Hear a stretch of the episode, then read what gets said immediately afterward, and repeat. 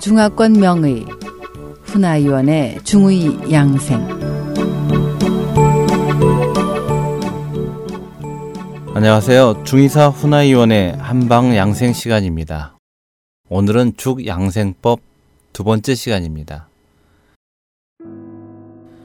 찹쌀죽, 수수죽, 기장죽 등 이상의 몇 가지 죽은 모두 달고 따뜻하며 무독할 뿐만 아니라 기운을 돕습니다. 아울러 비위가 차고 약한 증상을 치료할 수 있어서 설사와 구토에 이러한 죽을 먹습니다. 사실 옛날 사람들은 찹쌀의 점성이 커서 일부 사람들에게는 적합하지 않다고 여겼습니다. 그러나 찹쌀로 죽이나 미움을 쓰면 효과가 전혀 달라지죠. 찹쌀죽은 비위가 차고 허약할 때 구토와 설사를 치료할 뿐만 아니라 어린이의 흰색 두창도 치료할 수 있습니다.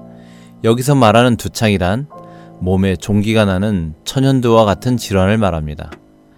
두창 중에서도 특히 백색은 예후가 좋지 않습니다.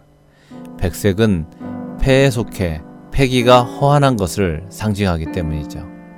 이럴 때 찹쌀죽을 먹으면 비위를 보호할 수 있는데요.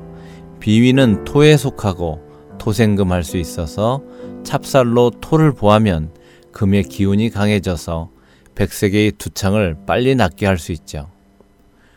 본초 강목에는 맵쌀죽인 갱미죽, 맵쌀죽의 일종인 선미죽, 좁쌀죽, 양미죽에 대한 기록이 있습니다.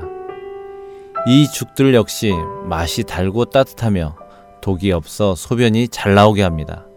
또 비위를 보호할 수 있어 가슴이 답답하여 입안이 마르고 갈증이 나는 증상인 번가를 그치게 하지요.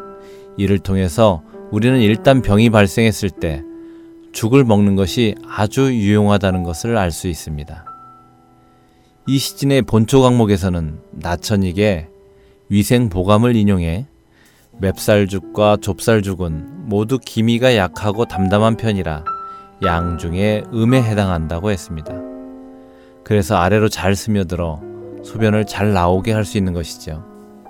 이시진은 또 한무의 한씨 의통에 나온 치료 사례를 소개했습니다. 소변이 뚝뚝 떨어지는 인병에 걸린 환자가 있었는데 그는 한사코 약 복용을 거부했습니다. 그래서 한무는 그에게 좁쌀죽을 처방으로 내렸는데요. 10여일이 지나자 병이 점차 호전되었고 한 달을 먹자 병이 완전히 나았습니다. 또한 필자는 임상에서 환자가 심한 설사를 하면 식은 죽 한 그릇을 먹이도록 합니다. 고대의 의서에서는 설사는 위와 장에 열이 있기 때문이다 라고 기록되어 있습니다. 현대의학적으로 말하면 위나 장에 염증이 생겼다는 것이죠. 일할 때 시험 삼아 식은 죽을 먹여보세요. 돈 한 푼 들이지 않고 설사를 멈추게 할 수 있습니다. 만약 식은 죽을 구할 수 없다면 냉수를 마시게 하는 것입니다. 이 경우에도 즉각 설사가 멈출 수 있습니다. SOH 청취자 여러분, 안녕히 계십시오.